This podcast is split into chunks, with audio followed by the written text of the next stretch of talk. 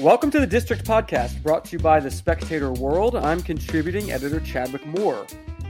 After Elon Musk's $44 billion acquisition of Twitter, there's a lot of buzz about what this might mean for not just the platform, but for free speech in America and, of course, the upcoming midterm elections.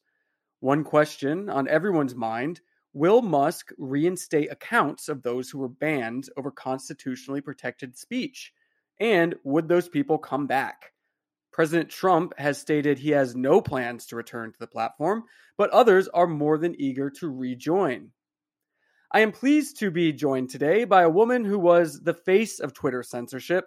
She wasn't the first, and certainly not the last, prominent account to get banned, but she did make the biggest stink about it. She's also currently running for Congress in Florida's 11th district. Laura Loomer is with us. Laura, welcome to the program. Thank you so much for coming on. How have you been? What have you been up to? Well, thanks for having me. I've missed you, Chadwick. I've missed you too. Yeah. Uh, you know, I've uh, just been working hard, like I've been doing for the last five years, to raise awareness about the attacks on free speech and the the movement of digital extermination and the cancel culture movement. And uh, I'm running for Congress again. And so uh, people know me as being the most banned woman in the world and the first and only deplatformed candidate in the nation. And uh, after my last election uh, in 2020, where I was proven to be right about everything that I predicted, right? I was the first to say that President Trump would be banned. Uh, I, I, distinctly remember confronting Dorsey during the congressional hearing in 2018 uh, when conservatives wanted to mock this. Right? If you recall, this everybody now wants to be an expert on free speech. Everybody now is an expert on social media censorship. But I'm old enough to remember, and you are too, Chadwick, a day when uh, even our own fellow conservatives were just saying, "Oh well, you know." Uh, just just just just move on or maybe self-censor yourself or maybe don't associate with people who are uh, not so controversial and you wouldn't uh, be banned. Uh, but uh, i'm running again and i'm determined to get to office and uh, prove that it's the american people who choose election winners and losers not big tech. So this is right, and you bring up a really good point because I distinctly remember around the time that that you were getting banned, that a lot of people, Alex Jones, um, Gavin McInnes, people like that, there was this element of conservatives that were silent about it, maybe because they appreciated their competition being knocked out of the way, or they thought the people who were getting banned were just a little too messy for them, like they weren't, you know, country club enough. They didn't want to wade into that. And I remember you and everyone else saying, and I think I said it too at the time, that this is going to come for the country club And Republicans and the most kind of uh, mundane and and and milk toast accounts uh, and innocent accounts. And then, of course, that's exactly what happened up to like Charlie Kirk and the Babylon Bee getting suspended. So you were right about that. Right. Yeah, well, uh, I'm always right. That's my favorite thing to say. right? Uh, but look, uh, they didn't take it seriously, and uh, now they're starting to learn the hard way. But the reality is, is that they really haven't even experienced the brunt of it yet, because uh, the the the topic of social media censorship and big tech censorship and uh, just the way that Republicans as a whole tend to look at it is very surface level, right? They look at it with regards to social media bans on Twitter and Facebook. But the reality is is that this is a movement that is more sinister than that. We're talking about financial blacklisting, debanking, deplatforming. I mean, I have not only been banned on all the social media sites, I had my own uh, online banking at Chase Bank shut down. I, I am now banned by the FBI from being able to own or possess a firearm. And so, you know, this has been happening for the last five years. And in the next few years, right, they'll realize that this is going to be even more mainstream when they start realizing that we have a full blown social credit style system here in America. Uh, this uh, comes off the heels of uh, the creation yesterday of Joe Biden's uh, disinformation Ministry of Truth.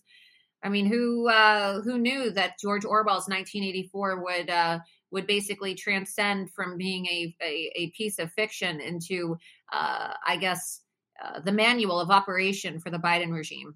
So then, how meaningful do you see what happened with Musk buying Twitter? Is is does it deserve all of the excitement and optimism that people seem to be displaying right now, or do you do you think it's not really going to change that this this motion towards a social credit system. Yeah, uh, I, don't, I, don't, see anything changing. Honestly, I, I'm I'm I'm critical of it. Um, look, the fact of the matter is, is crimes have been committed, and so you get to see the intellectual dishonesty and the intellectual inconsistency of the mainstream conservative media complex put on display.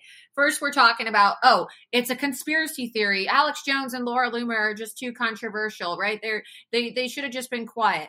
Now it's like oh well we're censored and oh, they'll never ban Trump. He's the most popular user. Oh, they banned Trump. Okay. And then they ignored the fact, right? Like my campaign was completely deplatformed. They only see what they want to see, right? So then it became, oh, well, big tech is guilty of election interference. They they deleted the Hunter Biden um, information and they they locked out the New York Post.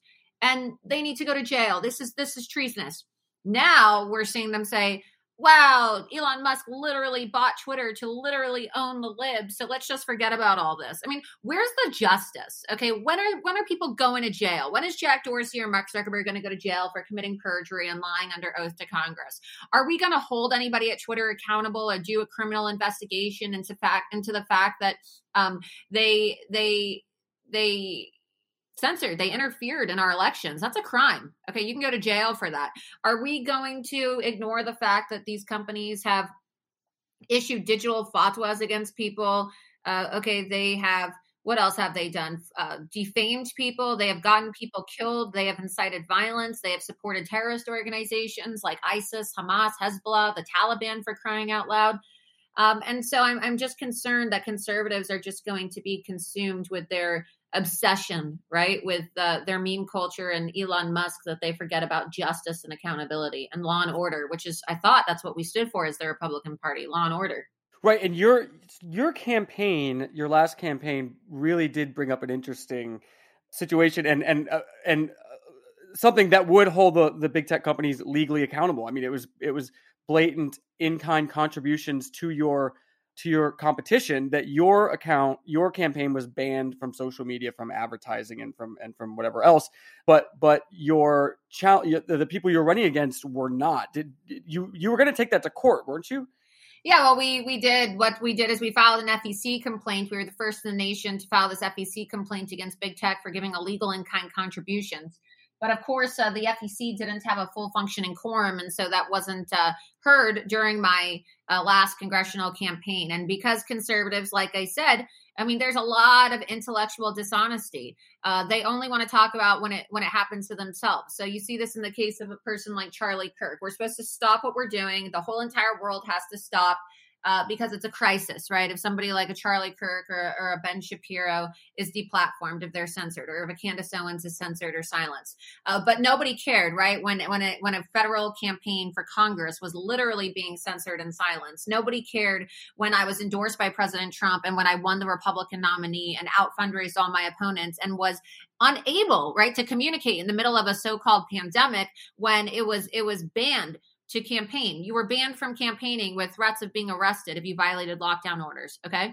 So now they're seeing you're seeing a reaction to this, but still today my campaign remains the only deplatformed campaign in the nation. And I'm running now in a different district against a Republican. I'm an America First Republican, primarying a pro impeachment RINO. And where's the Republican Party, right? you see on MSNBC this week, it was hilarious when Elon Musk purchased Twitter. They said, Well, oh my God, what happens if a billionaire can buy up a social media company and then they decide they just want to ban one particular candidate? they, all know, they all know that this is already happening, but they they choose to stay silent about it. So are we really going to see a difference and we are, are we really going to see free speech when our own elected officials are basically salivating at the mouth and and fanboying over a billionaire isn't it their damn job to get off their asses and actually legislate according to the Constitution? When are we going to repeal Section 230? When are people going to jail for committing perjury? I mean, it really is an embarrassing state of affairs for the United States of America when our members of Congress, elected officials, are cheering on a billionaire and thanking a billionaire for saving free speech. Maybe, just maybe, Chadwick, if our politicians weren't too busy taking payouts from Google and Facebook and Twitter, that uh, maybe we'd actually have some free speech here in America. Well, that's interesting, and I think I think you're you're right about that. And it, yeah, when you put it that way, watching them cheer on the billionaire to save free, free speech, what what would need to happen in Congress, or would it have to start on the state level? What what sort of legislation would have to be passed? How do how does that look? Well, look, I mean, we saw we saw how the state level already failed, but that was for their own wrongdoing. Here in the state of Florida, right? They tried to say that they were going to save free speech, and look, I like Governor Ron DeSantis, but the reality is, is the tech bill was an absolute failure. Uh, they said that they were going to make it illegal for candidates in the state of Florida to be censored and banned by big tech. Well. I believe I am, right? The only banned censored candidate in the state of Florida. And so I would know if this legislation, like miraculously, was helping my race. And um, I was very involved in trying to lobby to uh, to push this bill to include um, you know more like civil rights protections because what I what I believe needs to happen on a federal level is the Civil Rights Act needs to be updated to include political affiliation as a protected class because we see that these algorithmic manipulations and the censorship campaigns are directed towards conservatives to target, silence, and oppress and discriminate against people based off of political affiliation. So that's what I want to do. I also want to repeal Section 230. I saw uh, briefly about an hour ago that um, legislation has been introduced as of today uh, to potentially address this issue. So we'll see where that goes. Uh, but but Section 230 was created prior to the invention of social media, so it's outdated and it provides protections and allows for these companies to get away with uh, their their their censorship, but through editorializing the content. Um, I also would like to see these individuals held accountable for committing perjury. Um, that's what I would like to see happen, and also too uh, there needs to be reform in the Department of Justice because we're not going to see any true justice and prosecution for crimes unless we have reform in our in our Department of Justice. But you can't have states making legislation to repeal 230 because it's federal legislation, and we all know, or at least we should know, right? All these politicians aren't they all lawyers, right? Um, I mean, they should know better. They should know better uh, than to create legislation on a state level that is intended to repeal Section 230. I mean, surely they know that's not going to happen. Well, but 230 isn't necessarily the problem if it were only being applied. It's not being it's not being applied to big tech. They're getting they're not adhering to the conditions of 230 in order to get their protected no, status. What's happening is they're abusing the protected status. So they're getting this third party liability protection from being sued under the guise that they're platforms. Okay that that protection isn't there for publishers because if you're a publisher you're editorializing the content and even in my own lawsuit against Facebook that I filed several years ago, they admitted in legal documents that they are a publisher, that they view themselves as a publisher with a First Amendment right. So if I was a lawmaker, and soon I will be, I would take that evidence, that that admission in court documents, and say, well, you're admitting that you're a publisher. When you were asked under oath by by members of Congress whether you were a platform or publisher, you said that you were a media company okay which is their way of skirting around and admitting that they're they're not actually operating as a platform right? Um, and i would i would say that that was that was grounds and that was uh, enough evidence to revoke their 230 protection. Uh, but um, they are clearly editorializing they're clearly serving as publishers um, not platforms um, and that's why they're getting away with everything um, it's very obvious for everybody to see that they're in violation um, but also, too, like you said, 230 is outdated because it was created before the invention of, of social media. And so it's really become a Frankenstein, right, piece of legislation that has created a monster, a monster in the form of big tech.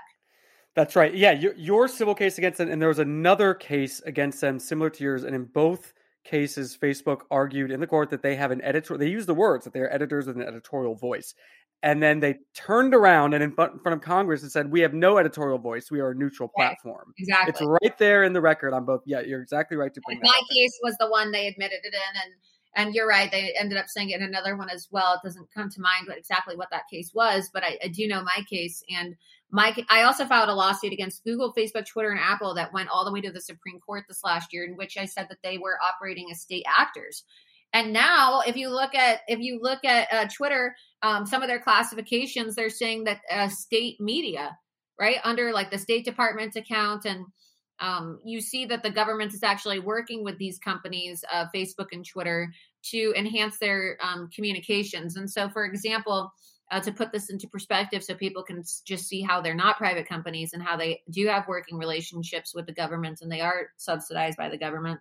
During the withdrawal in Afghanistan, which was a disaster. The State Department said, "Oh, be sure you follow our Twitter and our Facebook for updates on on how you can be evacuated." That that's a really good point, and and you bring up the even just the simple fact that You had even another example during the pandemic, Jen Psaki saying we're working with Facebook to identify these 12 people that are that are going against our narrative that are spreading misinformation exactly. to get them silenced. And so, then she also don't forget to add on to your point. She also asked them from the from the White House. She made a direct call to action, and so did Joe Biden, saying we are asking big tech, please work with us to crack down on these purveyors of misinformation. Okay. Yes, which would make them an actor of the state and therefore susceptible exactly. to the First Amendment. State actors, which is what my lawsuit argued. And unfortunately, the Supreme Court declined to hear it, but Justice Thomas issued a concurring opinion.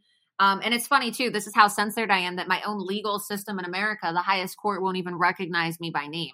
Uh, they didn't, I guess, want the controversy of having uh, Justice Thomas uh, say my name in his opinion. So they referenced me by my docket number, which is from speaking to my lawyers almost unheard of. Uh, but um, they said, yeah, well, we're not going to take the case, but we agree that these are legitimate arguments that are eventually going to have to be addressed by the court. So they admitted it. I mean, you can go back and you can look at my case and you can see for yourself. Wow.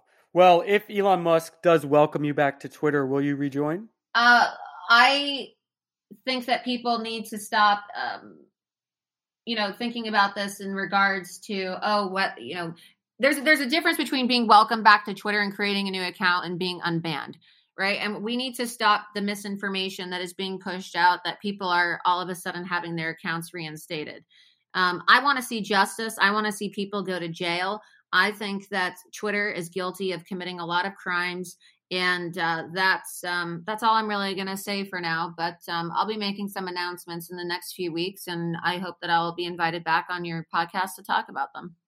Excellent. In the meantime, where can everyone find you and learn about your campaign? People can go to lauraloomerforcongress.com. That's lauraloomerforcongress.com. The Republican primary in Florida is August 23rd. And uh, if you want to support my campaign, uh, you can donate online. You can follow me at, on Gettr. You can follow me on Gab and Truth Social at Laura Loomer, and then on Telegram at Loomered Official. Uh, but I am not on Facebook. I am not on Instagram, and I am definitely not on Twitter. And are you still not allowed in Uber? Definitely not allowed in Uber. Uber Eats if you ever want to bring a sandwich. You know, your girl likes to eat. So. You being banned from Uber Eats is my favorite ban of all time. It's still the best one. um,